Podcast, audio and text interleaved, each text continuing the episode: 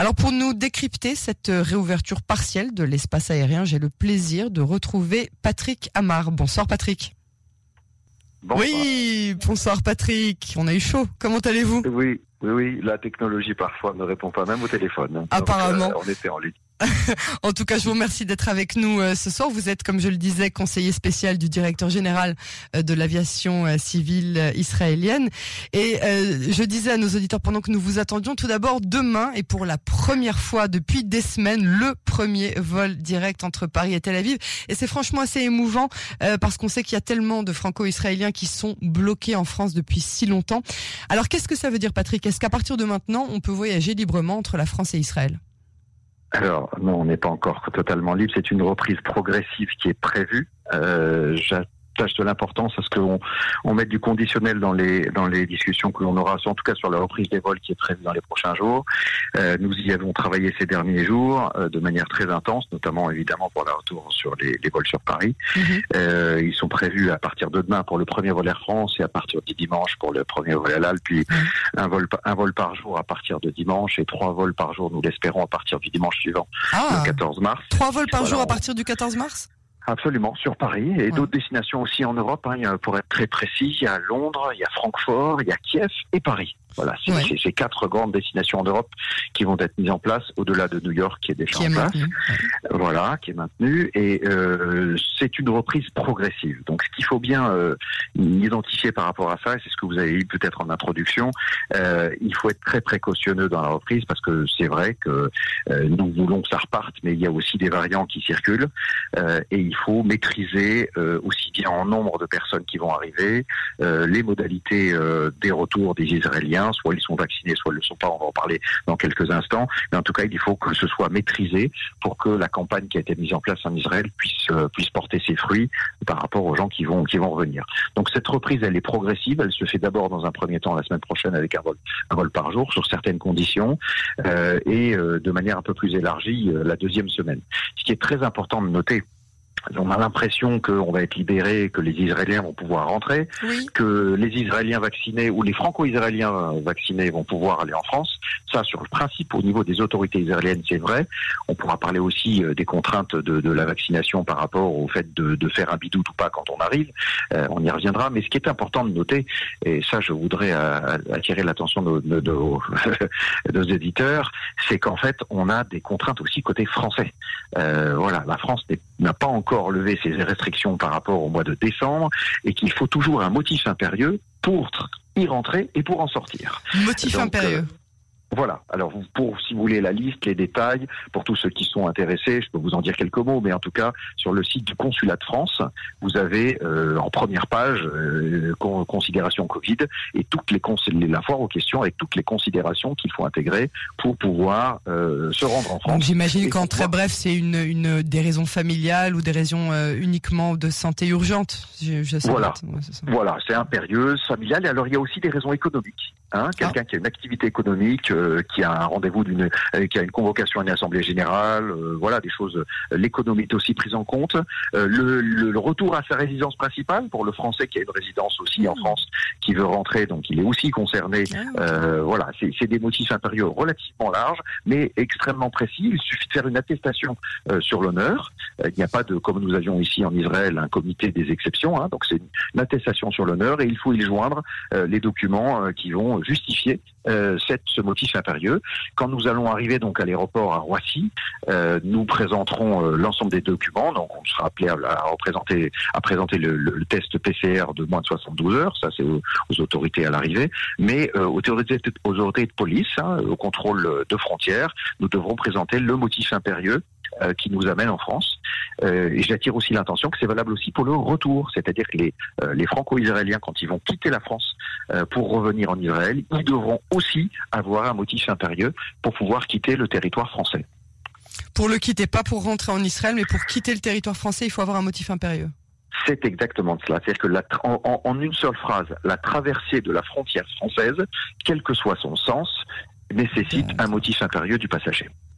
D'accord. Alors donc on parlait donc de ces autres destinations à part Paris, donc Londres, euh, Oui. have euh, euh, aussi en Europe, et c'est- et assez euh, curieux. Kiev, au-delà de, des autres destinations européennes, on aurait pu penser à d'autres destinations, mais Francfort qui a toujours maintenu pendant ces dernières semaines la liaison avec les voyageurs européens et New York pour le continent américain.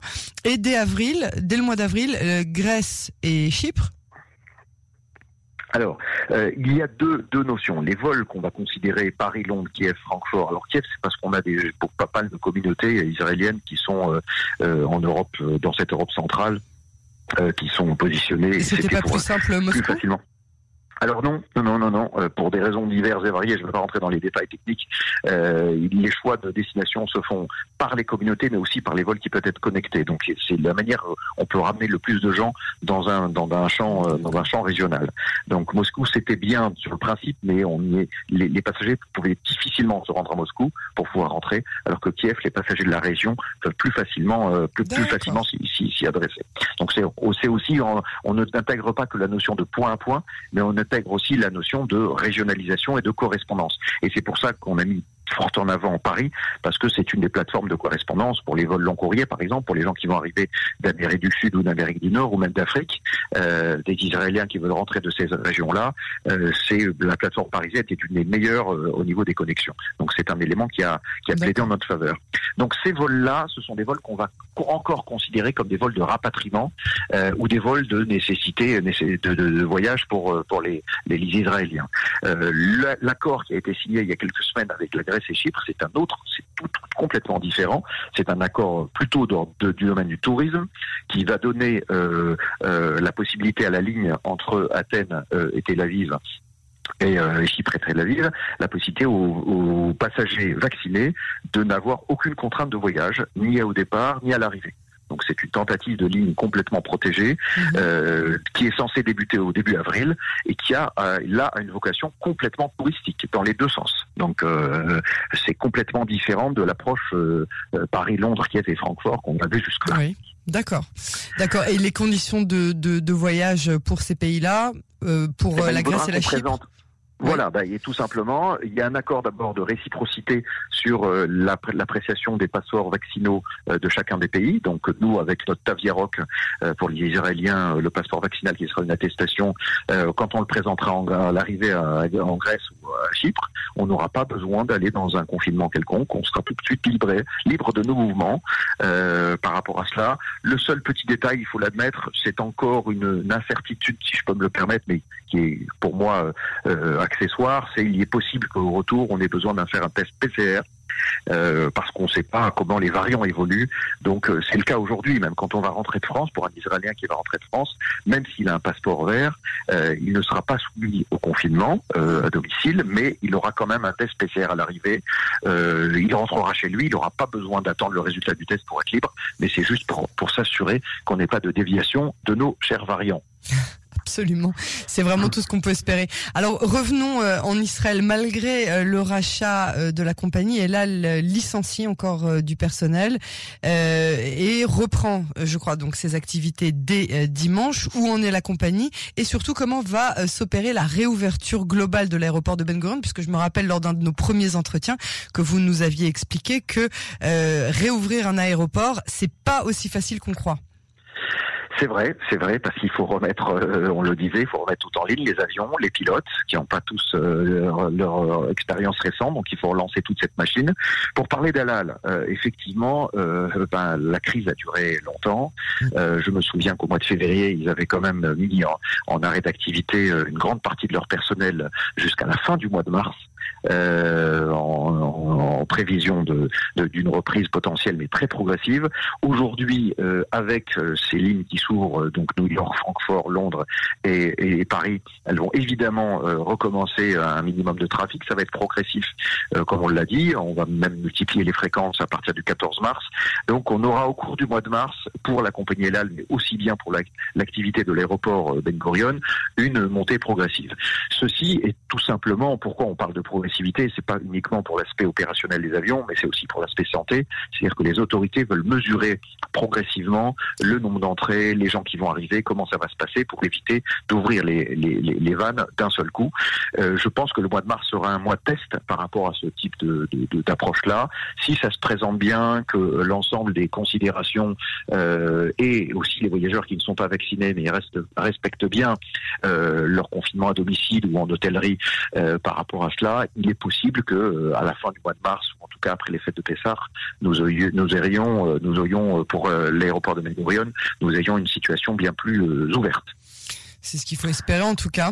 Euh, Patrick Amar, je vous remercie beaucoup pour cet entretien et à très bientôt sur les ondes de Cannes en français. Avec plaisir, Yael. Au revoir. Au revoir.